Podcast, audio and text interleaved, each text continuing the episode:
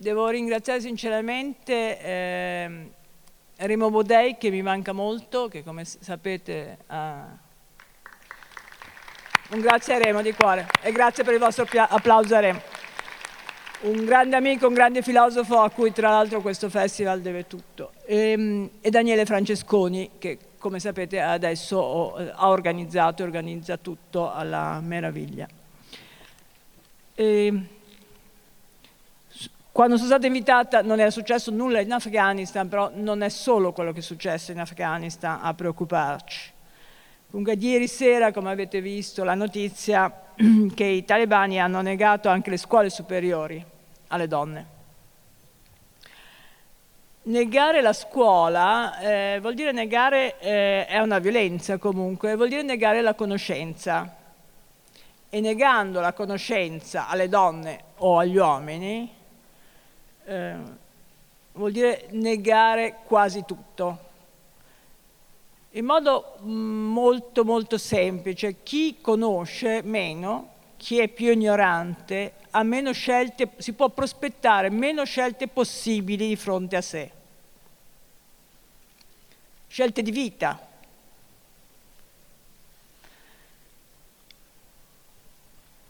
Per cui la, eh, come superare le violenze, le violenze non solo sono in Afghanistan.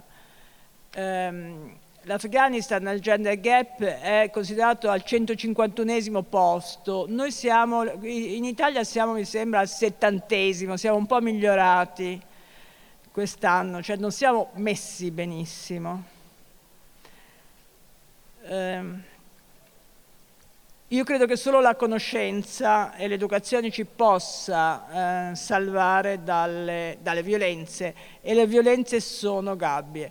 E abbiamo visto quali violenze, in quali violenze si è precipitati quest'anno, con eh, il, ehm, quest'anno scusate, da un anno e mezzo con il lockdown, quanto si sono incrementati e quanto il, tutto ciò sia costato alle donne, che è un'altra gabbia, in termini di lavoro, perché le donne si devono occupare di cura.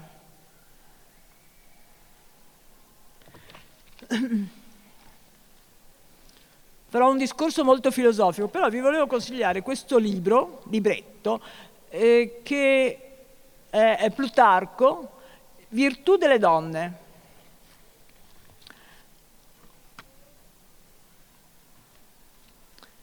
Eh, mh, mm, le donne persiane, sapete Ciro? Plutarco al, al, um, c'è il quinto che si intitola Le donne persiane, vi, in, eh, vi, perché appunto la Persia, siamo nei luoghi dove, di cui parlavamo prima, eravamo. Eh, vi leggo brevemente, Ciro è il, colui che per primo ha parlato di diritti umani e civili, seri, per cui secoli e secoli fa. Comunque, diritti umani e civili anche rispetto alle donne e rispetto agli schiavi, che invece erano dati per scontati, che gli, schiavi e le donne non avessero diritti umani e civili. Quando ad esempio mi viene detto che un certo maschilismo è nato nel Medioevo, la misoginia è nata nel Medioevo, eh, direi proprio di no. Dal punto di vista filosofico è nata con Aristotele, poi vi dirò perché, cioè la, la gabbia dal punto di vista di è nata con Aristotele.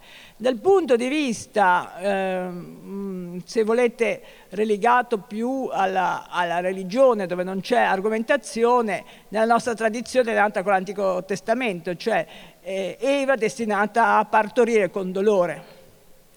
E, eh, cosa che i talebani adesso hanno detto pochi giorni fa che le donne sono eh, quello che servono, le donne, so, la gabbia, le donne servono a fare figli. I burka comunque sono burka reali e metaforici. E non dimentichiamo che in molti momenti io mi sono interessata libro, di un libro sul velo pubblicato dal saggiatore in cui ho scritto un'introduzione con Concita De Gregorio lunga. Mi sono interessata del problema del velo. Non solo le nostre donne l'hanno portato a lungo ma eh, quando, ehm, quando in, in Turchia, in, nei paesi persiani è stato tolto il velo alle donne, le donne non uscivano più di casa, perché le donne non potevano mostrarsi. E in ogni caso, poi concludo con l'attualità, la, e faccio la filosofa, perché la filosofa si deve interessare poco di attualità. La, se voi passeggiate in centro Londra, centro, centro Oxford Street, Edgware Road, Hyde Park, ci sono tantissime donne che portano il burqa, perché ci sono molti arabi.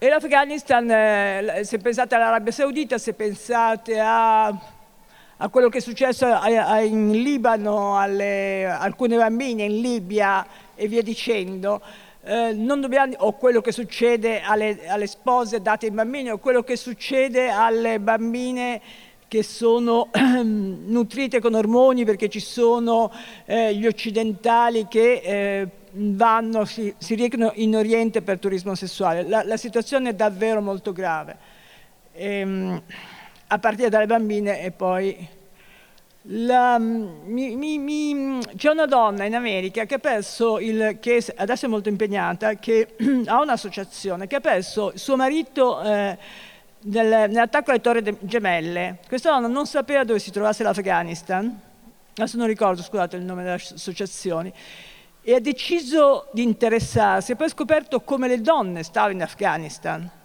prima che arrivassero gli americani e comunque anche quando c'erano gli americani, e non solo gli americani. Io ho un amico che lav- ha per la, eh, lavora per la Brigata Sassari e è stato in Afghanistan e si è reso conto della situazione.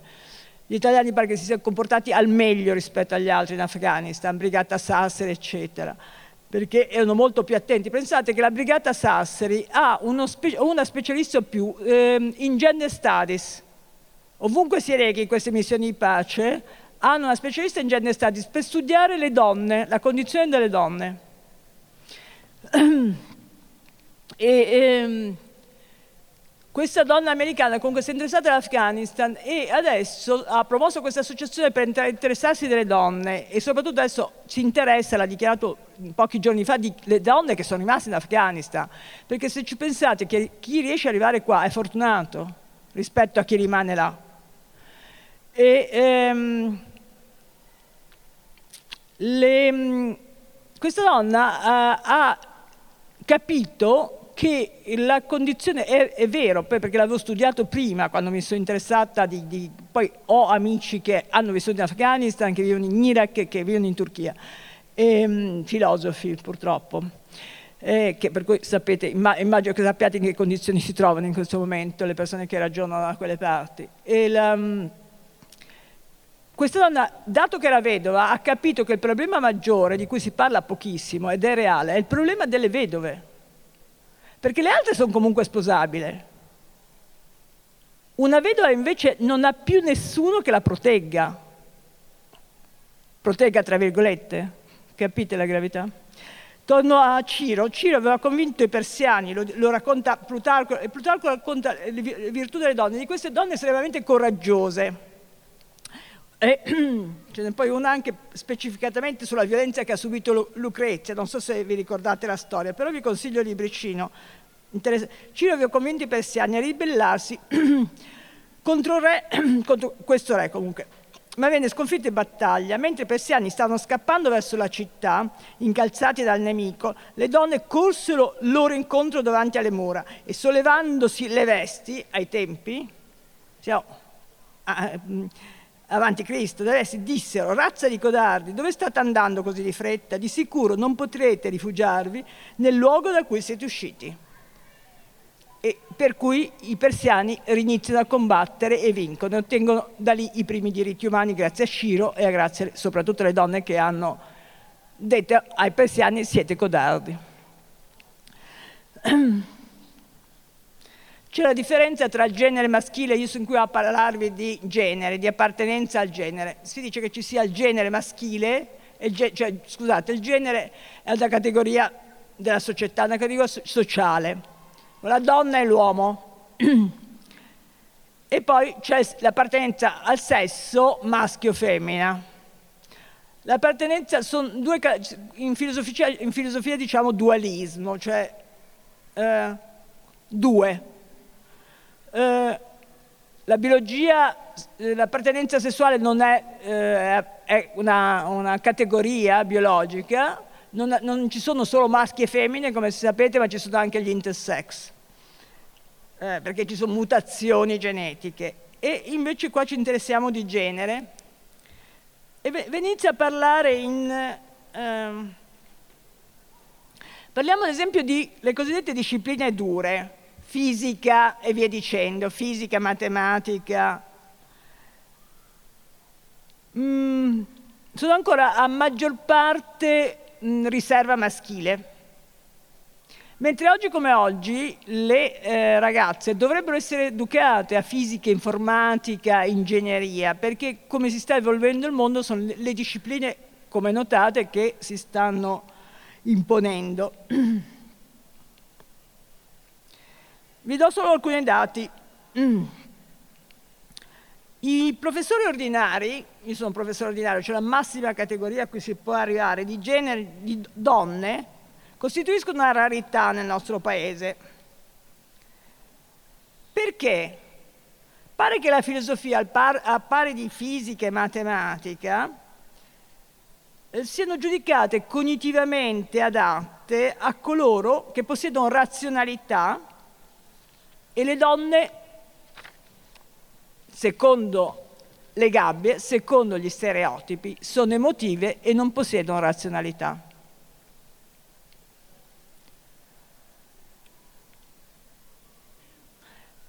In, in, um, io, appunto, come, come, come, diceva la collega, io ho, ho avuto la fortuna di passare, passo molto tempo al King's College a Londra sono anni che mi interesso eh, di filosofia della conoscenza e di gender studies e di filosofie femministe. Le filosofie femministe nasco, non, non, non, non, implicano femmini, essere femministi, il femminismo poi ha eh, varietà, ci sono almeno 15 o 20 tipi di femminismi diversi nel mondo. Eh, le filosofie sono filosofie che nascono per interessarsi di, mh, delle donne, e sono forti e stabili a livello internazionale. A livello nazionale sono anni che non si evolvono. E si tratta di studiare le norme e le metodologie della ricerca scientifica e non solo. Pensate all'importanza della gender medicine, della medicina di genere, di cui in Italia ci si interessa troppo poco. Pensate eh, eh, sapete più o meno che cos'è, cioè la, la, mm, siamo, eh, diciamo, il nostro corpo è fatto in un modo diverso, eh, per cui, mh, mm, e abbiamo anche degli sviluppi diversi. La, non so, i farmaci, quando, quando, mi chiedono, non so perché ad esempio nel caso del vaccino non, non ci siano dati su, o non ci siamo chiesti dei vari vaccini, su che tipi di donne sono stati sperimentati perché donne caucasiche sono diverse dalle donne non caucasiche, eccetera. E una donna di, o il farmaco, un qualsiasi farmaco, in genere è sperimentato nella maggior parte dei casi su un, un maschio trentenne in buona salute. Per cui se noi uh, utilizziamo un'aspirina a 65 anni ne, è, eh, è sovra, cioè c'è un sovradosaggio.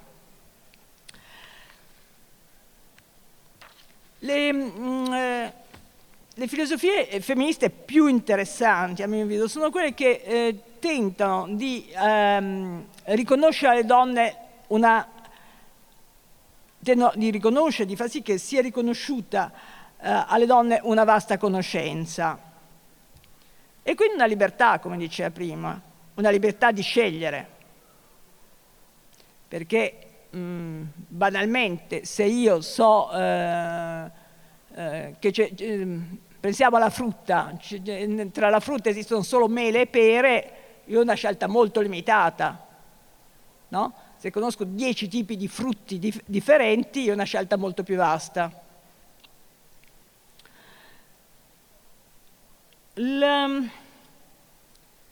perché però le conoscenze che sono state tradizionalmente attribuite alle donne e che abbiamo visto in sono emerse soprattutto di nuovo durante quest'anno, sono quelle associate alla capacità di cura ed è una, la capacità di cura poi associata alla capacità riproduttiva delle donne. Per cui la cura degli altri, il mantenimento delle relazioni, la negoziazione, il confronto dialogico, piuttosto che processi ritenuti maschili quali i ragionamenti deduttivi o induttivi. In altre parole, ehm, c'è l'idea che è una gabbia, a mio avviso, che lo stile cognitivo, il modo in cui sperimentiamo la realtà tipico de delle donne sarebbe collegato a una sfera affettiva e più in generale all'emotività, alla, re alla relazionalità, al calore in, in, opposizione a uno stile cognitivo, uno stile di sperimentazione del mondo maschile che invece pri privilegierebbe la razionalità, il dominio e l'aggressività. Notate che però il, um,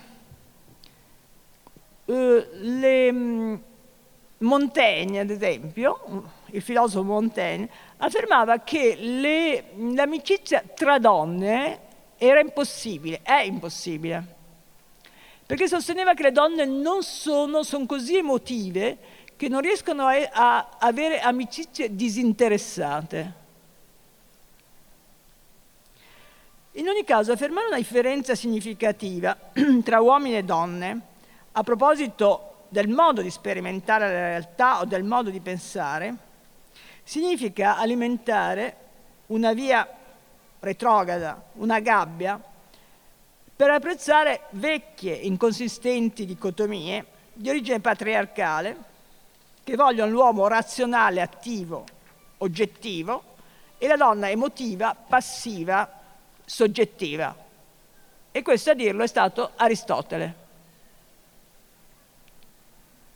Mentre nel simposio, ad esempio, Socrate dialoga anche con Diotima, Aristotele aveva questa idea, la, la, biologia aristotelica è aberrante, dobbiamo riconoscere, cioè i filosofi non hanno sempre ragione, anzi, vanno spesso criticati, devono essere criticati anche per essere capiti.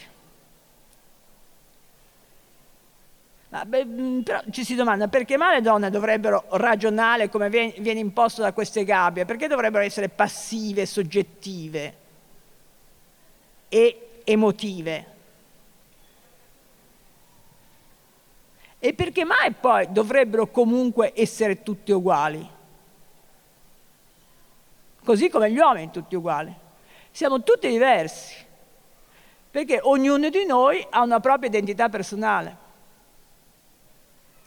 Se no come, come potremmo dire io? Vi è chiaro il punto? Cioè, abbiamo tutti un'identità personale, no? L'identità personale è qualcosa che noi studiamo molto in, eh, in una disciplina che si chiama metafisica e ci si chiede eh, chi è, l'essere umano, ma chi è l'essere umano individuale anche. Chi sei tu e chi sono io. Da qua il, innanzitutto il conosci te stesso di Aristotele e poi conosci il mondo e conosci l'altro da te. E conoscere l'altro da te, come conoscere se stessi, non è conoscere qualcosa, un oggetto come questo microfono. Anche per questo le donne non dovrebbero essere mai considerate oggetti. Non ci, dovrebbe, non, ci, non ci, si dovrebbe mai chiedere a che cosa servono le donne. Le consideriamo oggetti, il microfono serve a quello che serve, ma le donne non è che servono così come eh, servire sono delle serve, poi anche, anche, gli uomini non sono stati, o cosa servono gli uomini? Sono state situazioni quello che accade nella conoscenza di noi stessi, nella conoscenza dell'altro da noi, è un confronto continuo, di crescita continua assieme, di conoscenze che si evolvono di giorno in giorno. Pensate alle difficoltà che ci poniamo ogni giorno per noi e che il nostro io ci pone e che ci, ci, pongono gli altri, questa è la bellezza della vita anche, è, è con la conoscenza degli altri di noi che ci si prende anche cura di noi stessi e che si evitano le gabbie, l'ascolto, il dialogo e il rispetto. che lo stereotipo e la gabbia, la negazione della libertà, venga riportato a uno stile cognitivo che omologante di tutte le donne, comporta un'emarginazione sociale, a mio avviso, e individuale, la negazione della personalità delle donne. Il ridurre le donne a un destino biologico necessario, imporre loro di non scegliere o non offrire loro la scelta, perché se non conoscono, se non possono scegliere, non sono libere. Per cui si sminuisce, come dicevo, il fatto che ogni donna possegua una propria peculiare identità, correndo il rischio che esista un'unica natura o esse, quello che chiamiamo in filosofia essenza femminile. Però purtroppo i filosofi hanno contribuito non poco Parlo di filosofia lasciando stare tutto, lasciando stare, non so, se, se vi leggete San Paolo, cosa seria San Paolo? Sulle donne, sulle... Eh, mm, ci sono passaggi delle lettere di San Paolo veramente ehm, sgomentanti, però anche i filosofi ci sgomentano. Aristotele dice che sono maschi menomati o mutilati in virtù del fatto che il loro essere femmine coincide con la passività femminile. Passività non solo sessuale, per, da cui poi la violenza sessuale, no? E non solo, ma pure cognitiva. Per cui do, donne dunque irrazionali. E quando Galileo Galilei ha sostenuto che il libro della natura è scritto in termini matematici, se far matematica presuppone un notevole grado di razionalità, se ne deve concludere che le donne quel libro non riescono a leggerlo e che di conseguenza non risultano in grado di conoscere il mondo esterno, perché il mondo esterno non lo chiamiamo natura? E quando allora diciamo che la donna è natura mentre l'uomo è cultura, cosa significa? Cadiamo sempre in contraddizione.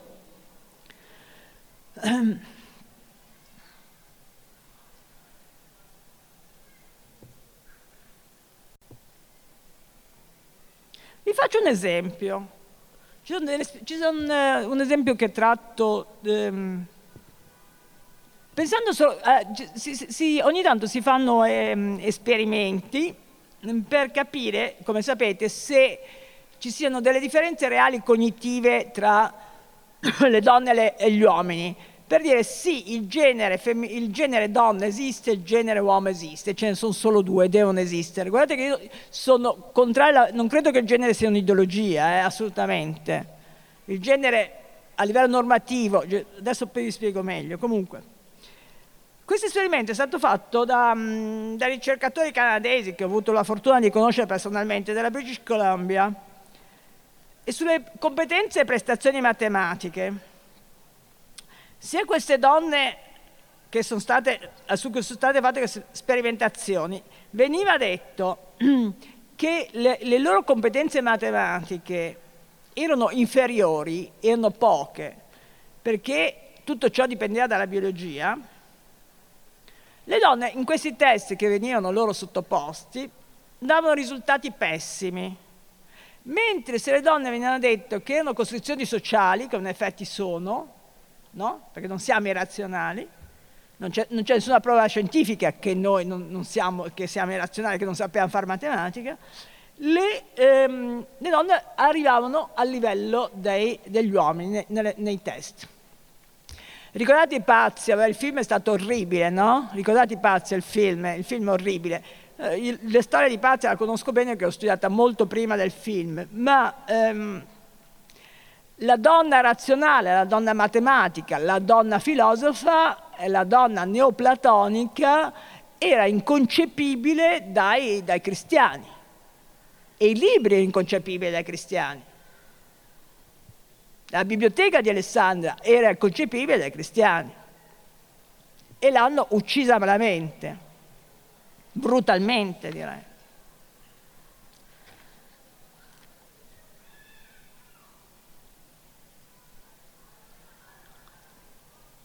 Se quando troppo spesso si conducono esistenze stereotipate, e delle esistenze stereotipate sono convenienti a noi perché così facciamo poca fatica a esprimersi, ci omologhiamo, ma sono convenienti anche all'industria. Pensate all'industria della moda. Cioè gli abiti maschili e quelli femminili, le sfilate femminili e quelle maschili. Però l'altro giorno me ne sono accorta in modo, vi faccio un esempio proprio da, tratto dalla mia da via, ero a Roma e sono entrata da Declato in via del Corso, quel negozietto piccolo, e dovevo comprare una, una, una, del vestiario sportivo a una ragazzina e non riuscivo a, tro- da Decathlon, eh, non riuscivo a trovare nulla che non fosse rosa o quasi. E la ragazzina voleva andare a fare box, insomma, vestirsi rosa, in rosa, andare a fare box e non c'era nessun vestito e anche volevo comprare un costume, non c'era un costume che non fosse con eh, frizzolini vari. Beh, quando si fa sport, non so, avete mai visto giocare a hockey le donne? Non, siano, cioè, non, non si riconosce neanche se siano uomini o donne. Non so, la, comunque è conveniente la ripartizione in genere per tante cose. Ed è importante invece non, che, non ciò che, che è conveniente nella vita, ma ciò che è convincente. L'etica della convinzione, l'etica del rispetto degli altri, non cosa ci conviene che gli altri ci diano. A cosa serve questo?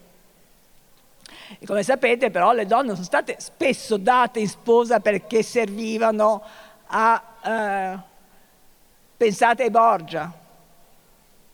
Cioè, I Borgia sono stati diciamo, il simbolo di dare, le, da, da Lucrezia Borgia in avanti, è stato il simbolo di dare le donne in sposa a chi conveniva affinché i Borgia avessero, cioè il Papa dei tempi avesse eh, un, un, potere temporale più che altro immenso in tutta Europa. Questo è simbolo, non c'è stato solo lui, cioè, lo scambio diciamo, delle donne per fini eh, economici o tribali c'è sempre stato sino ai tempi recenti e c'è ancora in molti altri paesi.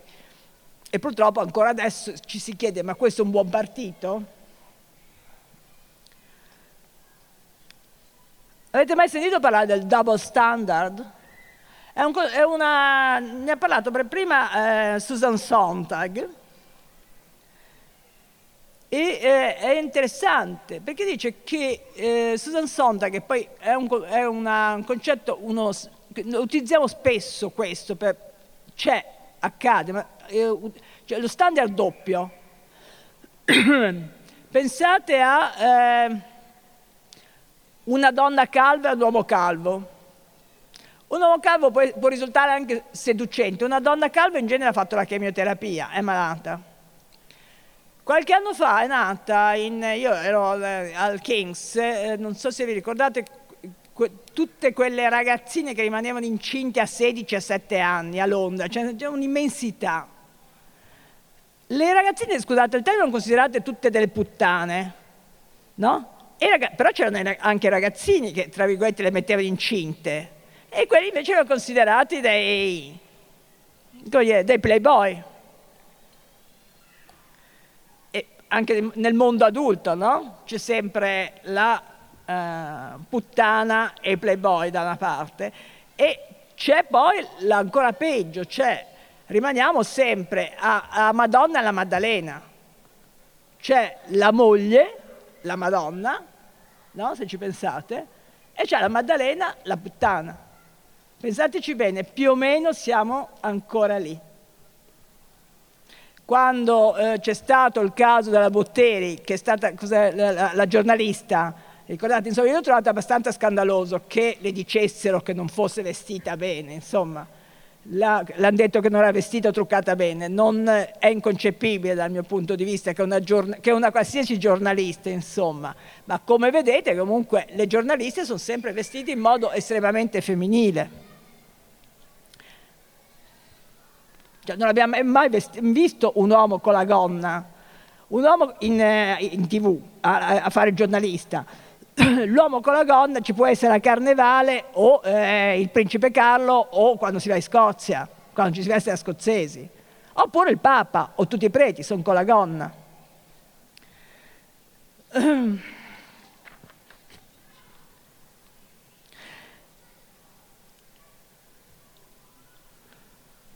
Una cosa, una cosa abbastanza interessante, un po' difficile ma interessante.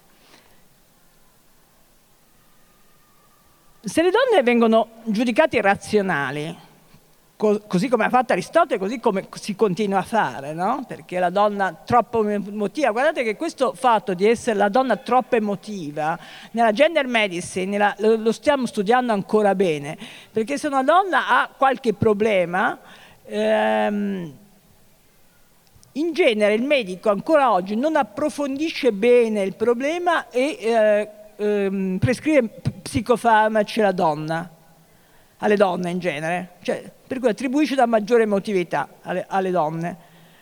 Mentre ciò non avviene agli uomini, e questo è pericoloso anche per gli uomini, per cui non viene studiato neanche bene se c'è il problema psicologico o no. Donne, alle donne vengono attribuiti maggiori problemi psicologici che che agli uomini.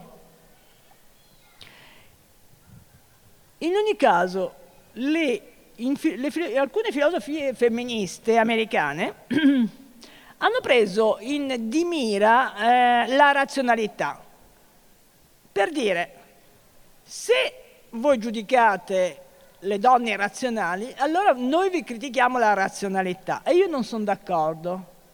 Non sono d'accordo perché non credo nella separazione tra uomini e donne sotto il profilo cognitivo.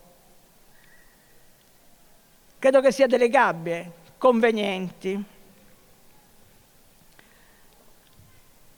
Pensate a Cartesio, Cartesio era definito un, un razionalista, uno che esaltava la ragione.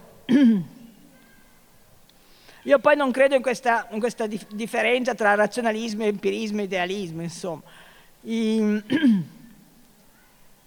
Comunque Cartesio è stato eh, preso di mira da alcune filosofe femministe, non da tutte, non da me per esempio, anzi sono stata tra quelle che, forse la prima che lo ha difeso, perché ehm,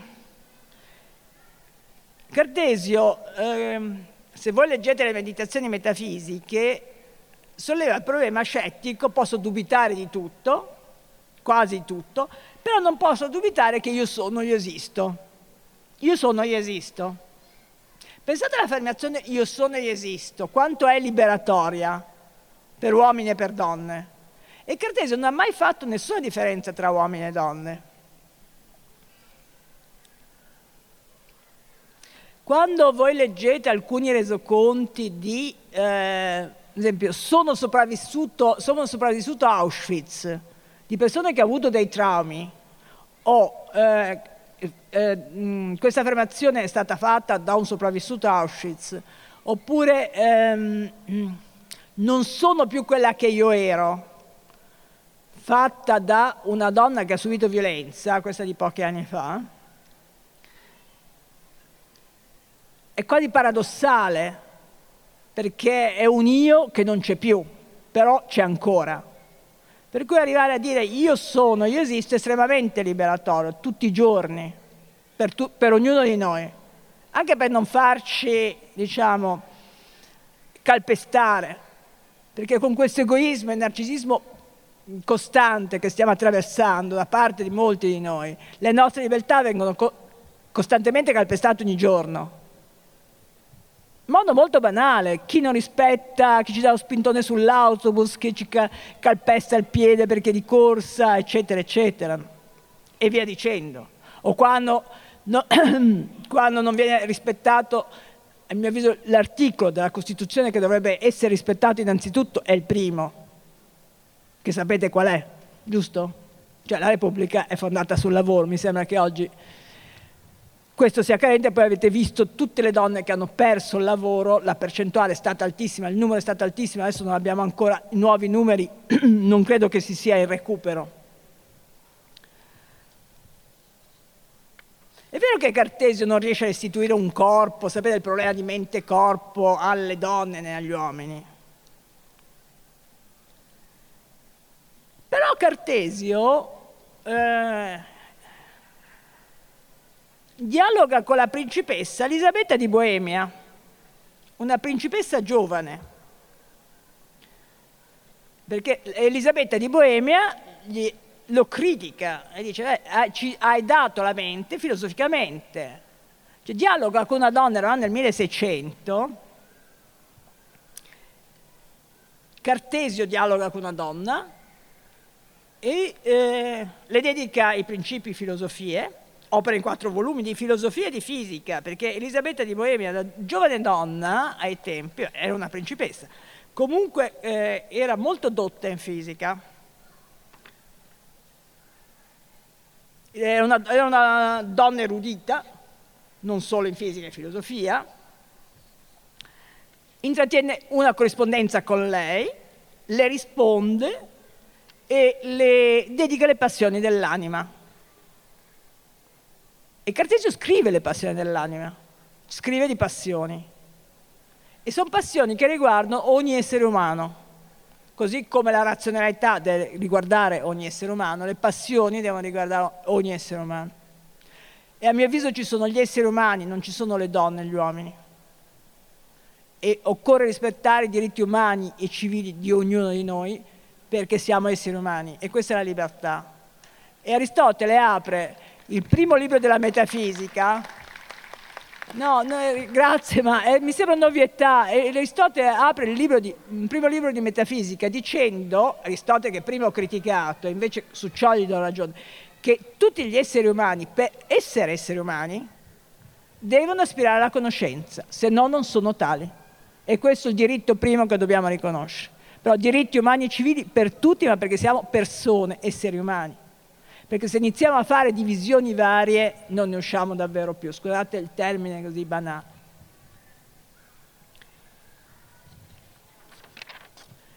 John Stuart Mill è stato un altro, uno dei pochi difensori dei diritti delle donne, anche per Harriet Taylor, cui, sua moglie, con cui ha combattuto. John Stuart Mill uh, era, è un grande filosofo. Tra l'altro è stato uno dei sostenitori dell'utilitarismo, che è una parola usata malissimo nel linguaggio pubblico, perché utilitarismo filosoficamente è una, ehm, è una mm, corrente eh, filosofica, una tesi filosofica molto importante che sostiene che occorre creare il bene di tutti gli esseri umani. Cioè qualcosa di utile ma che sia il bene tu, di, di, tutti gli esseri umani. Invece quando oggi lo si usa, quando si usa utilitarismo lo si usa in modo errato rispetto alla concezione che, filosofica che noi ne abbiamo. Invece veniamo a altri filosofi. Kant, filosofi invece che hanno negato la libertà delle donne. E i filosofi, perché vado a criticare i filosofi? Perché i filosofi dovrebbero essere coloro che stanno oltre quello che accade nel momento in cui accade, perché dovrebbero ragionare oltre, dovrebbero ragionare bene, dovrebbero pensare bene. Non dovrebbero essere soggetti ai pregiudizi del tempo. Anzi, dovrebbero dire questi sono pregiudizi, queste sono le gabbie e queste le dobbiamo superare, queste gabbie. Perché se no cosa ci stiamo a fare? Nulla, siamo davvero inutili se non pensiamo, cioè se, se nessuno pensa, siamo tutti inutili. Cioè, come diceva Cartesio, cogito ergo sum, cioè io sono e esisto perché penso e noi tutti dobbiamo pensare. Ma se poi i filosofi che pretendono di eh, essere coloro che pensano di più sono soggetti ai pregiudizi del tempo, quello lo trovo veramente scandaloso.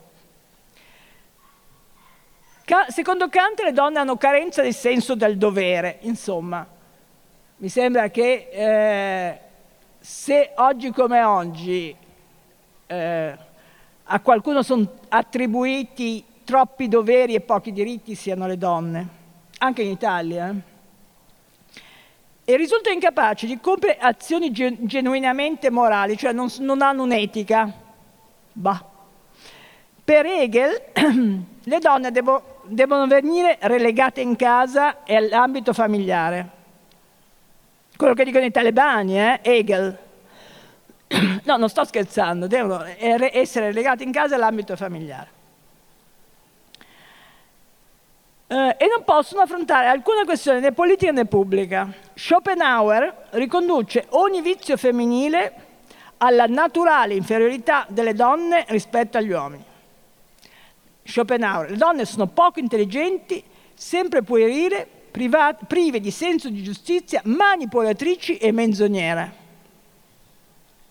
Nietzsche rende invece le donne un gingillo, un mero svago per gli uomini, donne che debbono avere quale unico obiettivo la loro esistenza per procreare. Due giorni fa non l'hanno detto i, i talebani? Cioè Nietzsche, qua siamo da Kant a Nietzsche, siamo nel 1800 nostro. Quando venuto, quando invece è stato abolito il delitto d'onore, pensateci, pochi decenni fa, e il delitto d'onore era davvero in Italia, in Italia è stato abolito, è davvero da, una, qualcosa che, un, un, diritto che garantiva la, la nostra legge, di una gravità assoluta, assoluta.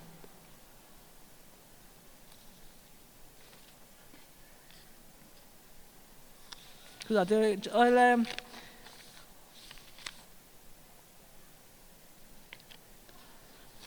Era molto più lunga la, la calcolato, ma quanto tempo ancora? Dieci minuti massimo.